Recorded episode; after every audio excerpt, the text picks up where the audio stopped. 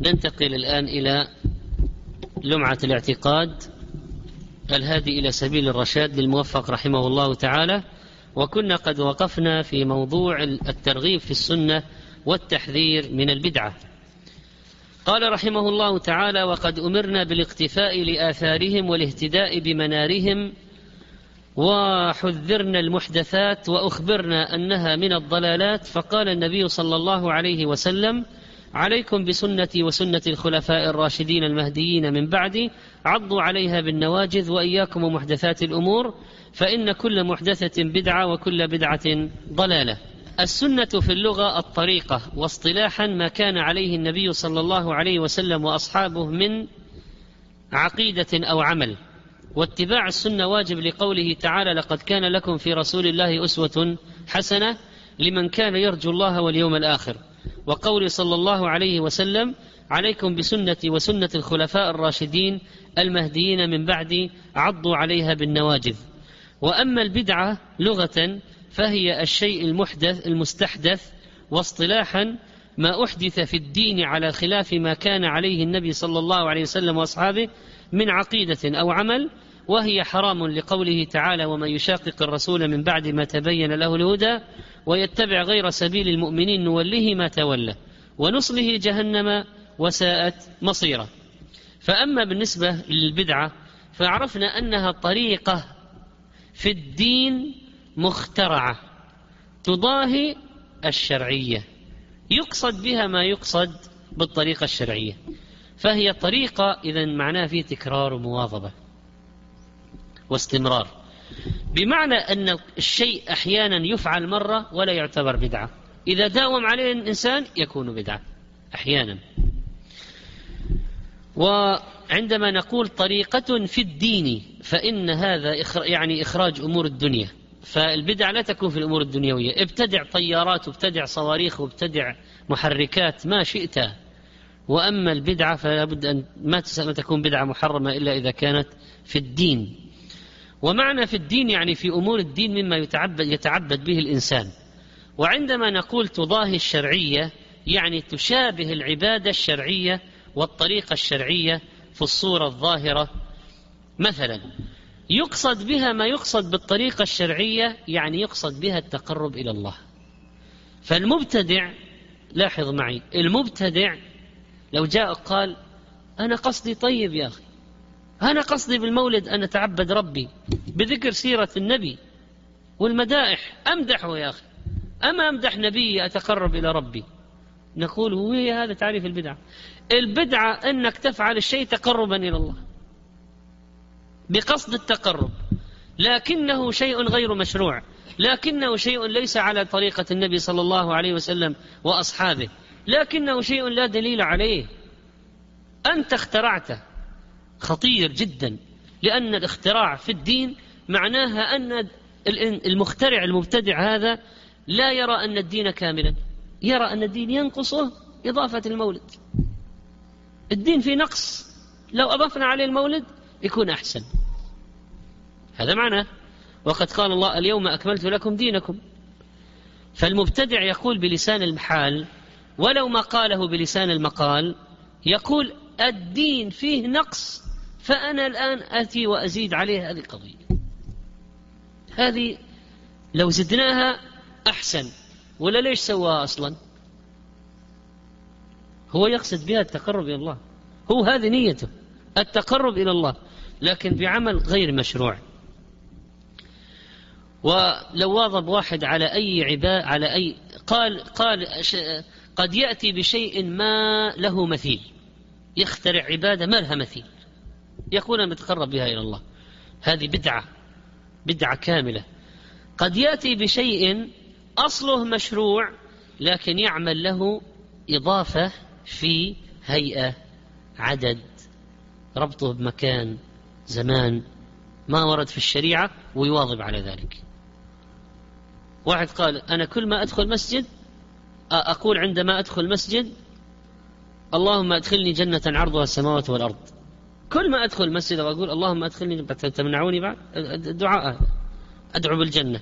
تمنعوني منه نقول نعم. لأنك واظبت على شيء ما فعله النبي صلى الله عليه وسلم. معناها أن أنت, أنت ما ترى أن هذا مستحسن أنك تفعله. ومن استحسن فقد شرع. ما فعله رسول الله صلى الله عليه وسلم أتيت به بنية عبادة تريد تتقرب به إلى الله وليس على هدي رسول الله صلى الله عليه وسلم. واظبت عليه ربطته بشيء معين عند الدخول دائما دائما تقوله. ربطته بزمان معين بهيئة معينة كيفية معينة زمن معين وهكذا. عدد معين صفة معينة لم ترد في الشريعة. فيصبح بدعة وهذه البدعة وهذه البدعة لا بد من الحذر منها وكان السلف في غاية الحذر من الابتداع حتى في أمور ربما لا تخطر ببال البعض. روى أبو مصعب صاحب مالك قال قدم علينا ابن مهدي فصلى. ابن مهدي طبعا هذا من كبار العلماء لكن لأول مرة يأتي عند مالك في المدينة صلى في المسجد النبوي فوضع رداءه بين يدي الصف. فلما سلم الإمام رفعه الناس بأبصارهم ورمقوا مالكا ومالك إمام أهل المدينة. وكل شيء لا يمكن أن يمرر ولو أمرا يسيرا فيه ما يكون قريب من البدعة فضلا عن يكون بدعة. وكان قد صلى وراء الإمام فلما سلم قال مالك من ها هنا من الحرس؟ فجاءه نفسان فقال خذا صاحب هذا الثوب فاحبساه. فحبس فقيل له إنه ابن مهدي أنت حبست من؟ عبد الرحمن بن مهدي. فمالك صاحب حديث يعرف من هو ابن مهدي يسمع عنه ولو ما رآه. فوجه إليه وقال لما أتى به قال أما خفت الله واتقيته أن وضع وضعت ثوبك بين يدي الصف وشغلت المصلين بالنظر إليه وأحدثت في مسجدنا شيئا ما كنا نعرف نعرفه. وقد قال النبي صلى الله عليه وسلم من أحدثنا في مسجدنا حدثا فعليه لعنة الله والملائكة والناس أجمعين. فبكى ابن مهدي وآلى على نفسه أن لا يفعل ذلك أبدا في مسجد النبي صلى الله عليه وسلم ولا في غيره. طبعا هذا أنت ممكن تقول أنه ما يصل الحرام يعني لكن الأئمة كانوا يقاومون أبسط الأشياء في بداياتها. لأنهم يعرفون معنى ما تتطور إليه الأمور ويريدون سد الذرائع لأنهم يعرفون أن القضية إذا ترك الباب مفتوحا على مصراعيه ماذا يمكن أن يحدث. ولذلك الشاطبي لما علق على القصة قال وهذا غاية في التوقي والتحفظ في ترك إحداث ما لم يكن خوفا من تلك اللعنة. فما ظنك بما سوى وضع الثوب؟ الزخارف العظيمة. في المساجد والأسماء الحسنى والنحت. والبدع كلها ضلالات لأن النبي صلى الله عليه وسلم قال كل بدعة ضلالة وكل ضلالة في النار وقال ابن عمر رضي الله عنه كل بدعة ضلالة وإن رآها الناس حسنة والمبتدع ليس من النبي صلى الله عليه وسلم لأنه قال عليه الصلاة والسلام من رغب عن سنتي فليس مني فالمبتدع ليس منه صلى الله عليه وسلم والبدع تجر اللعنة على صاحبها كما قال عليه الصلاة والسلام في المدينة حرم ما بين عير إلى ثور من أحدث فيها حدثا أو محدثا فعليه لعنة الله والملائكة والناس أجمعين لا يقبل الله منه يوم القيامة صرفا ولا عدلا. وهذه البدعة تلبس صاحبها سوادا يوم القيامة لأن الله لما قال يوم تسود وجوه فسرها المفسرون بأنهم أه بأنهم أهل البدعة وجوه أهل البدعة. وهي أعظم من المعاصي.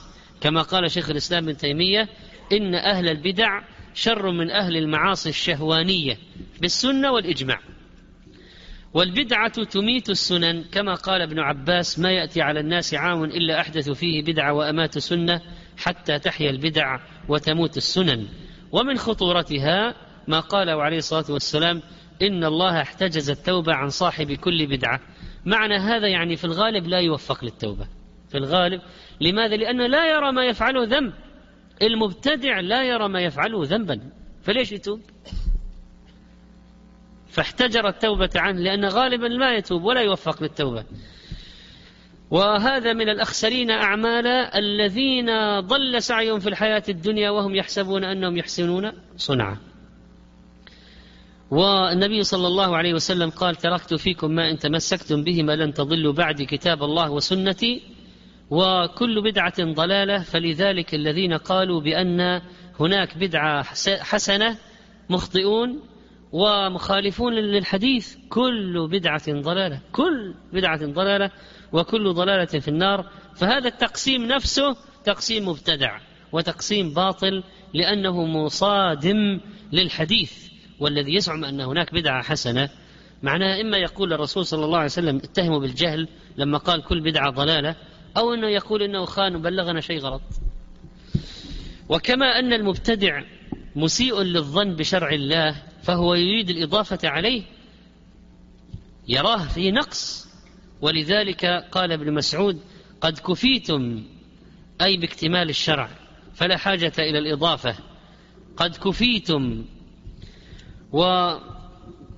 وقال عبد الله بن مسعود رضي الله عنه اتبعوا ولا تبتدعوا فقد كفيتم. وقال عمر بن عبد العزيز رضي الله عنه قف حيث وقف القوم فإنهم عن علم وقفوا وببصر نافذ كفوا وهم على كشفها كانوا أقوى وبالفضل لو كانوا فيها أحرى لو كان فيها أحرى فلئن قلتم حدث بعدهم فما أحدثه إلا من خالف هديهم ورغب عن سنتهم ولقد وصفوا منه ما يشفي وتكلموا منه بما يكفي فما فوقهم محسر وما دونهم مقصر. لقد قصر عنهم قوم فجفوا وتجاوزهم آخرون فغلوا وإنهم فيما بين ذلك لعلى هدى مستقيم. وقال الإمام أبو عمرو الأوزاعي رضي الله عنه عليك بآثار من سلف وإن رفضك الناس وإياك وآراء الرجال وإن زخرفوه لك بالقول وإن زخرفوه لك بالقول. وهذا أثر صحيح عن الأوزاعي رحمه الله إمام أهل بيروت وفيها محلة بيروت إلى الآن تشكو إلى الله ظلم الظالمين. محلة تسمى بالأوزاعي محلة الأوزاعي. فكانت ديار سنة فأتى عليها ما أتى من العوادي حتى صارت ديار فسق وفجور إلا من رحم الله. وهذه الآثار الواردة في الترغيب بالسنة والتحذير من البدعة واضحة جدا وقد أورد المصنف رحمه الله أورد مناظرة للأدرمي. قال محمد بن عبد الرحمن الأدرمي لرجل تكلم ببدعة ودعا الناس إليها. هل علمها رسول الله صلى الله عليه وسلم وأبو بكر وعمر وعثمان وعلي أو لم يعلموها؟ قال لم يعلموها. قال فشيء لم يعلمه هؤلاء. أعلمته أنت؟ قال الرجل فإني أقول قد علموها. قال أفوسعهم أن لا يتكلموا به ولا يدعو الناس إليه أم لم يسعهم؟ قال بل وسعهم. قال فشيء وسع رسول الله صلى الله عليه وسلم وخلفائه لا يسعك أنت؟ فانقطع الرجل. فقال الخليفة وكان حاضرا لا وسع الله على من لم يسعه ما وسعهم. وهكذا من لم يسعه ما وسع رسول الله صلى الله عليه وسلم وأصحابه والتابعين لهم بإحسان ولا إما من بعدهم والراسخين في العلم من تلاوة آيات الصفات وقراءة أخبارها وإمرارها كما جاءت فلا وسع الله عليه. الخبر الذي ساقه رحمه الله للأدرمي هناك رجل اسمه عبد الله بن محمد بن إسحاق الآذرمي وله مناظرة حصلت مع بعض المبتدعة بحضرة الواثق بالله بحضرة الواثق بالله هذه المناظرة ذكرها بعض الأئمة في مصنفاتهم وساقوها وساقوها.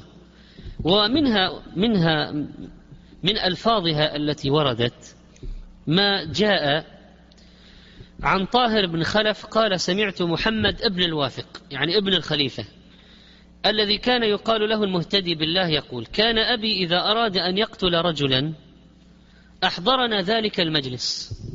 لنخشد القتل. فأتي بشيخ محصور مقيد فقال أبي ائذنوا لأبي عبد الله وأصحابه يعني من أبي دؤاد لأن الخليفة كان استولى عليه أهل البدع أكثر من خليفة وراء بعض. دخلوا عليهم صاروا حاشية فالبطانة استولوا على الخليفة. فيأتون إليه بمن خالف أهواءهم فالخليفة يقول هاتوا من أبي دؤاد ليناظره ليقيم عليه الحجة ثم يقتله. يعني هذا من العدل يعني عنده. فأدخل الشيخ فقال السلام عليك يا أمير المؤمنين فقال لا سلم الله عليك. فقال يا أمير المؤمنين بئس ما أدبك مؤدبك. قال الله تعالى وإذا حييتم بتحية فأحيوا بأحسن منها أو ردوها. والله ما حييتني بها ولا بأحسن منها. فقال ابن أبي دؤاد يا أمير المؤمنين الرجل متكلم.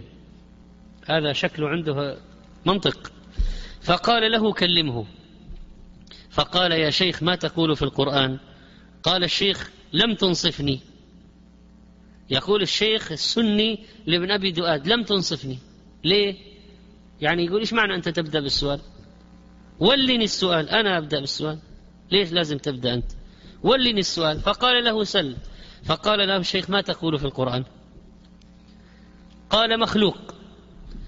فقال هذا شيء علمه النبي صلى الله عليه وسلم وأبو بكر وعمر وعثمان وعلي والخلفاء الراشدون أم شيء لم يعلموه؟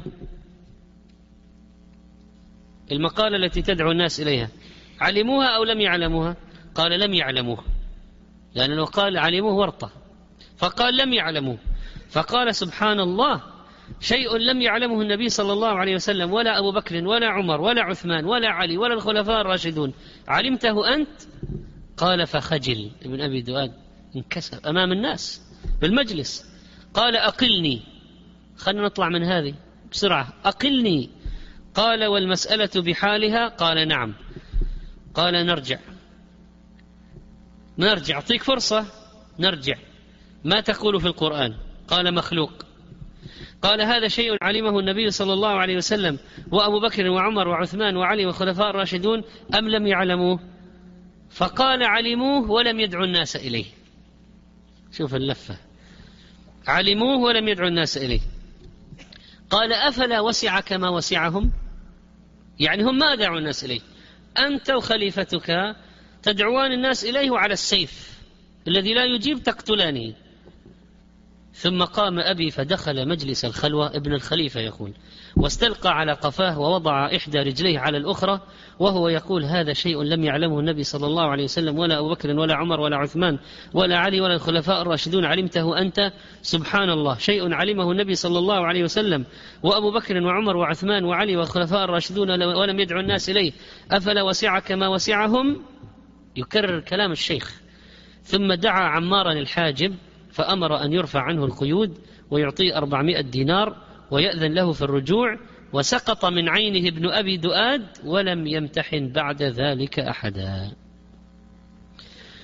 هذه يعني القصة التي تبين كيف كان أهل السنة يناظرون أهل البدعة وهذه كانت بداية النهاية لفتنة خلق القرآن. ونتابع إن شاء الله في الدرس القادم وصلى الله وسلم